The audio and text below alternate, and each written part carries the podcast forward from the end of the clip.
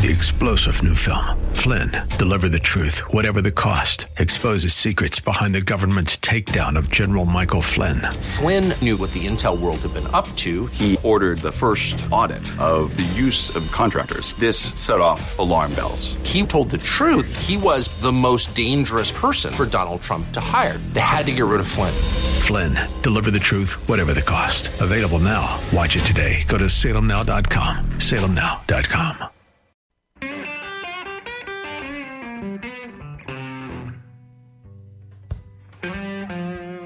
So, a bit more from the Tucker Carlson expose last night. He had access to all the video, and I know we're radio, you can't see the video. So, I will tell you what you will not see on the video. And Tucker Carlson, he didn't play any much of the people uh, breaking the law at the Capitol. You've seen that. You've seen that for two years, right? We know that enough of that happened because if if none of that had happened, uh, they could not have fabricated it. Uh, we did have people who broke the law that day. It's important to admit that. I said that that afternoon as I was watching it. I was sick watching what I was watching because A, it's wrong, and B, I knew how it would be weaponized against people who voted for Donald Trump. You're allowed to vote differently than Democrats want you to vote. You are, okay? It doesn't make you evil. It doesn't make you extremist. It doesn't make you an insurrectionist. It makes you an American. You're allowed to think freely and form your own opinion about what is right and what is wrong, as are the people on the other side of the aisle. But when we have a disagreement, what is wrong is to take snippets of something and portray it as the overarching 100% true narrative of what occurred. That is not what has been portrayed about January 6th. And that's why I'm glad Tucker Carlson had the video. Now, the January 6th committee we knew was a joke because they didn't let the Republicans appoint their own minority members, as has been the case always and forever. We got turncoat Republicans, Adam Kinzinger, Liz Cheney, both of which got trounced uh, in their attempt to return to Congress. Kinzinger didn't even try. Cheney tried, shouldn't have, but she got embarrassed. But she's got a big fat faculty position now at the University of Virginia because there's never any culpability for people who engage in lies. Bennie Thompson's back in Congress, the uh, guy who chaired the committee with Liz Cheney. So, did the January 6th committee have access to all this same video as Tucker Carlson? Yeah, they did. They did. They could have shown the video that proved that there were no backdoor tours, intricate, detailed tours of the Capitol so that the rioters would know exactly where to go. They could have shown that video. They didn't. They could have shown the video of the QAnon shaman, the horned helmeted guy, walking through the Capitol, being escorted by police. Not escorted like, hey, you're under arrest and we're escorting you out of here. Like he's walking around and they're just walking beside him, just chitty chatting. Did the January 6th committee show? I didn't watch the hearings, even though they were in prime time. I didn't watch. Did the January 6th committee show the video of the QAnon shaman in the Senate chamber praying for the country and praying for the officers who let the protesters into the people's house. Did they show? Did Bennie Thompson and Liz Cheney show that? If they did, I guess nobody wrote about it. You know, of course, they did not show that. Did the January 6th committee show video of Officer Brian Sicknick walking around in the Capitol Rotunda, waving his arm. Hey, come on in. Come on in. And you say, well, Bruce, they couldn't show video of Brian Sicknick waving his arm, waving the protesters into the Capitol Rotunda because Brian Sicknick got hit in the head outside with a fire extinguisher and he was laying dead on the grounds of the Capitol. Don't you remember? Yeah, I remember we were told that. I remember we were told he was hit in the head and he was killed. And I remember we were told he was sprayed with bear spray and he was killed. But that's Brian Sicknick on the video inside the Capitol. Oh, by the way, wearing a helmet, waving people into the Capitol Rotunda. That's among the many things that Tucker Carlson showed last night. Here is his snippet on the QAnon shaman, who, by the way, is doing, um, what is it, four years in prison? Did any of the BLM rioters who burned down police headquarters, any of them doing four years in prison? I'm sure the 23 people who rioted at Cop City in Atlanta over the weekend, they're all facing multiple years in prison, right? Like the QAnon shaman, right? You're going to go run, you're going to run right out to Hollywood Casino or get on your Tipico app or your Barstool app or your DraftKings app today, and you're going to bet that all 23 of those people from Cop City do more than four years in prison, right? Here's the man you've heard referred to as the QAnon shaman outside the Senate chamber. These are not rioters, these are people who wandered over from a political rally. We will not let them silence your voices. After the rally, they walked down Pennsylvania Avenue, where organizers had secured a federal permit to hold a legal rally on the grounds of the Capitol. Once at the Capitol building, things began to get chaotic. Capitol police officers fired tear gas into the crowd. A few at the front of the herd broke windows. Someone opened the doors, and many hundreds of others just walked in. And at the center of it, the single most famous person arrested that day was a Navy veteran from Arizona called Jacob Chansley, often referred to as the QAnon shaman. The so called QAnon shaman. QAnon shaman. Someone named Q Shaman. Jacob Chansley became the face of January 6th, a dangerous conspiracy theorist dressed in outlandish costume who led the violent insurrection to overthrow American democracy. For these crimes, Chansley was sentenced to nearly four years in prison, far more time than many violent criminals now receive. What did Jacob Chansley do to receive this punishment? To this day, there is dispute over how Chansley got into the Capitol building. But according to our review of the internal surveillance video, it is very clear what happened once he got inside. Virtually every moment of his time inside the Capitol was caught on tape. The tapes show that Capitol Police never stopped Jacob Chansley. They helped him. They acted as his tour guides. Here's video of Chansley in the Senate chamber. Capitol Police officers take him to multiple entrances and even try to open locked doors for him. We counted at least nine officers who were within touching distance of unarmed Jacob Chansley. Not one of them even tried to slow him down. Chansley understood that Capitol Police were his allies Video shows him giving thanks for them in a prayer on the floor of the Senate. Watch. Thank you, Heavenly Father, for giving the inspiration needed to these police officers to allow us in this building. Contrast the reality of what Jacob Chansley did in the Capitol building on January 6th, the indisputable facts recorded on video, some of which has never before been seen, with the depiction of Jacob Chansley that you've seen in the media for more than two years. He's a terrorist, they said he should be killed. Shoot him. Shoot him. Like, if it, you burst into the United States, if he was dressed like bin Laden, would you have shot him? Overstatement much? If he were dressed like bin Laden, would you have shot him? So, what is inherent in that comment? Is it is that MSNBC commentator saying that if someone is dressed like bin Laden, it's okay to shoot them? That's kind of what he's saying, right? I, I, don't think that would be an opinion that would uh, allow anybody on MSNBC even to keep their job, right? Because oh, you can't you can't profile people. Can't profile people when they're getting on planes. Could we pull every person who's wearing Muslim garb aside and assume that they're a terrorist? Yet that MSNBC commentator said if he were dressed like Bin Laden, would we shoot him? As if he's advocating for people who are dressed like Bin Laden to be shot.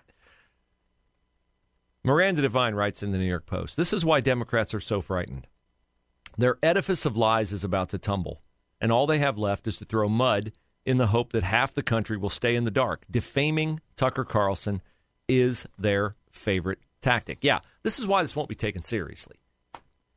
The video is the video. It's the video whether it's shown on Tucker Carlson or whether it's shown on PBS. The video doesn't change. Oh, wait, it does change. You know what changed? Tucker Carlson didn't put underneath the video sounds of people screaming and cries of desperation. You see, the video from the Capitol that the January 6th committee had, that they played for you, had all that in it because they added it. Tucker Carlson had access to the original video, and it didn't have sound. The Democrats had to augment their already cherry picked video to make it seem worse than it was. And why did they do that? Because they needed it to, to support their opinion of what happened, their opinion that they want you to have. So they presented only one side. They did not allow the Republican Party to name the minority members of the committee investigating the riot because if they had, they would have named Jim Jordan to that committee, or they would have named somebody else who stood up to the narrative and questioned the narrative and challenged the narrative. These are the actions of people who are not interested in truth. And as I tell you all the time, there is only one reason why people do not access the truth, and that is because they do not have it. No one chooses to lie when they have the truth on their side.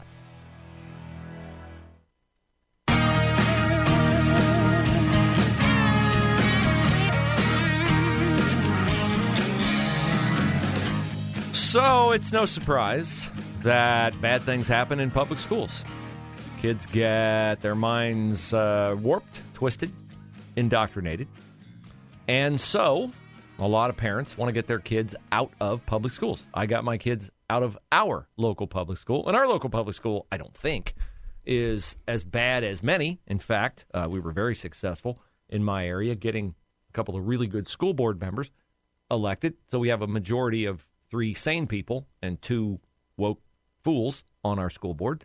Nevertheless, there are still battles to be fought when it comes to woke ideology, even in the best of public schools. Uh, we got sick of it. We got our kids out. We homeschooled our kids for five years. Our oldest graduated, uh, did extremely well academically. No, she doesn't have issues relating to other kids. That's a myth. meet homeschool kids. They're really uh, conversant, really sharp.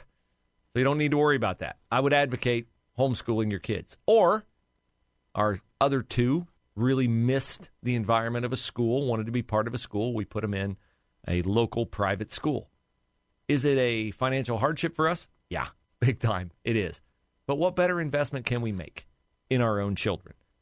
We are supporters of the backpack bill or its ancestors, anything that can give parents some of the money the state is giving to public schools to help parents gain freedom over the choice of where and how their kids will be educated, I'm a supporter of.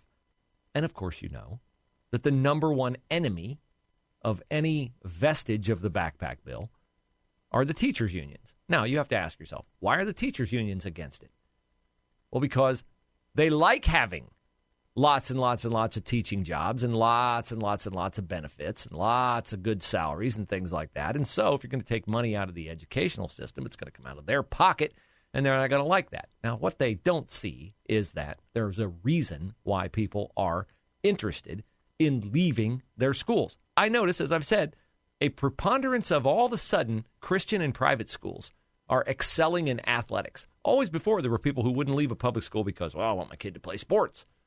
Well, first of all, your kid can be homeschooled and play for their local high school. That's a state law, okay? I found out yesterday from a conversation with a uh, friend of mine that you can also homeschool your kids and pay for them to attend a minimum of one class per day at a local private school and they're then eligible to play athletics for that private school. That one I didn't know. So before you don't do something because you're afraid that you're giving something up, you might not be giving it up. But boy, the teachers' unions are afraid of what they say and exaggerate will be given up if and when we get House Bill 11 passed. That's the latest iteration of the backpack bill. Oh, we have a doomsday scenario posed today by uh, useful pawn of the teachers' unions, Anna Staver of the Columbus Dispatch. Uh, she says if Ohio offered a school voucher to every non public and homeschooled student in the state, you mean like Arizona, Texas, Oklahoma, Missouri, Iowa, South Carolina, Arkansas? You mean like that? You mean seven states like that? At least seven that I can name off the top of my head, and there are probably more. Uh, it could cost, she says, Ohio $1.13 billion per year. And she cites an analysis by what she says, and I'll take her word for it, the Nonpartisan Legislative Services Commission. Now, what's interesting is later in her story, uh, she says that um, the Republican sponsor of House Bill 11 which is now the newest iteration of the backpack bill, does not think the price tag would be that high, especially in the early years. And here's the next sentence in, in Anna Staver's report. The Legislative Services Commission analysis acknowledged this possibility too. Now, first of all, congratulations, Anna Staver, for having enough vestiges of journalistic integrity to put that in your story. But why do you stress in the lead the most histrionic estimate of the cost of House Bill 11? And then, about 13 paragraphs later, note that the same organization that poses the doomsday scenario of $1.13 billion per year acknowledges that, oh, yeah, it could be lower. Interesting, right? Well, it's not that hard to figure out. Because when you look at who and when Anna Staver quotes people in her story, how much you want to bet who gives the first quote in the story? You are right. It's the president of the Ohio Federation of Teachers. Mm-hmm. And then let's see. Who do you think Anna Staver quotes second in the story? Why, that's right. It's Democratic House leader and essentially Speaker of the Ohio House, Allison Russo, Democrat from Upper Arlington. Wait a minute, Bruce, you say Jason Stephens is the Speaker of the House. Yeah, but really, Allison Russo is the Speaker of the House because Allison Russo controls all 33 Democrats in the House. And if you're Jason Stephens, you have about eh, little less than two thirds of the people in the House supporting you. But more than half of the people supporting you are Democrats who will do whatever Allison Russo tells them to do. So you tell me, who's the real Speaker of the House? Allison Russo with her hand up Jason Stephens' back because she's got control of all 33 Democrats voting for him? See, Jason Stephens is just the ventriloquist dummy in the Ohio House. Allison Russo is the ventriloquist. He's saying whatever she tells him to say. And that's why Jason Stephens, the worst thing I learned when he became Speaker of the House, I called my friends at the American Policy Roundtable and I said, "What does this mean? It's all very confusing. We still have a Republican. I assume he's, you know, going to be as conservative as the speaker we were going to get." And I was told, "Well, you're a big supporter of the backpack bill, right?" And I said, "Yeah." Well, the backpack bill, I was told, with Jason Stephens as speaker, is dead. Why is it dead? Well, because Jason Stephens is supported by all the Democrats, and all the Democrats are going to make sure, first and foremost, that they are getting done the bidding of who? The teachers' unions, or unions in general. So, what this bill would do is if you have a child, kindergarten through eighth grade, you'd get $5,500 placed in an account every year, and you could do with that money whatever you want to do for them educationally. Okay? You can't go out and buy clothes with it, you can't go out and make a car payment with it you have to verify that you've spent it on their education, which you could put it toward their private school tuition. You could put it toward tutoring. If your child is in high school, it would be $7,500. This would be a game changer for us as a family. It would take much of the financial hardship off of us to put our kids in private school, but it is something that is fair to parents because where does the state get the money that it's giving to public schools? Oh, that's right, from tax dollars. Gee, who pays that? You do.